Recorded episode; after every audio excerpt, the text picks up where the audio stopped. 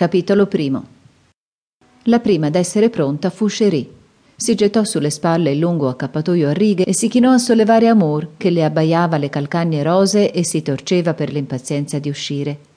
Au revoir, Danlot, disse la fanciulla con allegro gesto di saluto alla piccola Mirella e a Frida, la governante tedesca. Oh, Frida, vite, vite, dégrafez-moi! Gridò Mirella volgendo le spalle alla giovane donna e indicandole con dito impaziente un gruppo di fettucce annodate che le pendevano dietro. Parlate tedesco, l'ho già detto a tutte e due. Oggi è il vostro giorno di tedesco. Ammonì Frida, sciogliendo con lentezza il groviglio di nodi, mentre Mirella pestava i piedi per l'impazienza. Indi, ritta in sottana e copribusto davanti allo specchio, la governante si tolse, d'incima al capo, ciò che le ragazze chiamavano il suo Wurst. Nello specchio scorse Cherie che si avviava verso la porta e la richiamò severa. Cherie, voi non andrete per la strada senza calze e senza cappello. Ma Frida, che storie! A West End tutti vanno al bagno così. E Cherie levò in aria la rosea gamba ben tornita, sventolandola davanti ad Amour per farlo abbaiare. Non importa come vanno gli altri, voi non andrete così, disse Frida a Rothenstein e spazzolò il suo bruno e lucido Wurst prima di appenderlo accuratamente alla cornice dello specchio. Allora cosa siamo venuti qui a fare? disse Cherie imbronciata, lasciando cadere Amour e dandogli un piccolo calcio col piede nudo. Amour, offeso, si ritrasse sotto al letto. Siamo venute qui, sentenziò con teutonica pesantezza Frida, per godere delle salubri gioie del mare e non già per esporre sulle pubbliche vie le nostre gambe denudate.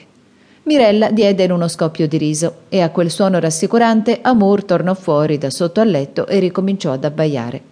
Cherie, stringendosi nelle spalle, attraversò la stanza e andò alla sedia dove aveva gettato in tutta fretta le sue vesti. Se metto i sandali mi pare che basterà. No, non basta. Sandali e calze, disse Frida.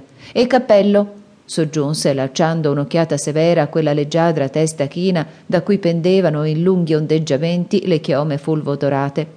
Cherie si mise in fretta e furia le calze nere, occhieggiando ridente a Mirella e nulla poteva essere più dolce a vedersi di quelle pupille rilucenti attraverso il velo dei capelli sciolti.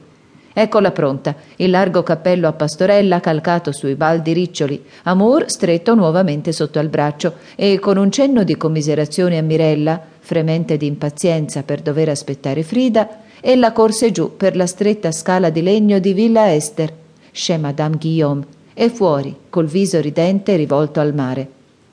La breve Rue de Moulin di West End, per metà ancora non fiancheggiata da fabbricati, parte da un nuovo hangar per aeroplani e conduce alla larga passeggiata asfaltata che costeggia il mare.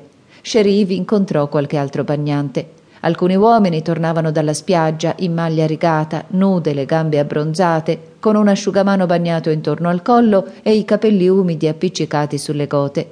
Essi passarono accanto alla figuretta pittoresca nel succinto costume da bagno rosso senza quasi guardarla.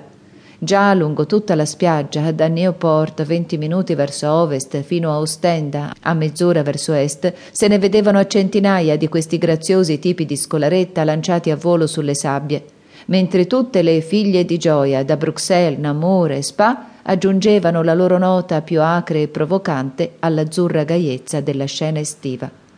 Cherie, passando davanti al negozio di biciclette, salutò con un cenno della mano Cirillo Vibon, che, inginocchiato davanti alla sua petrolette da corsa, ne lavava il naso lucente con la tenerezza d'una nutrice e l'orgoglio di un padre.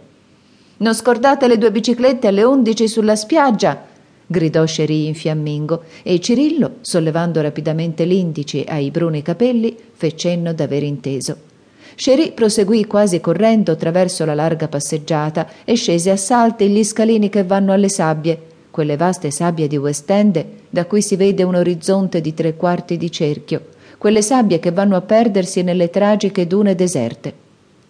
Cherie si lasciò cadere dalle braccia Amour, che, fatto un ruzzolone, si raddrizzò, scavò in fretta con le zampe posteriori una breve serie di buchi nella sabbia e poi si allontanò di trotto, in cerca di certi suoi odiati nemici contro cui nutriva foschi e perpetui rancori. Un levriere scarno e pretenzioso, un impertinente fox terrier e un vilissimo cagnolino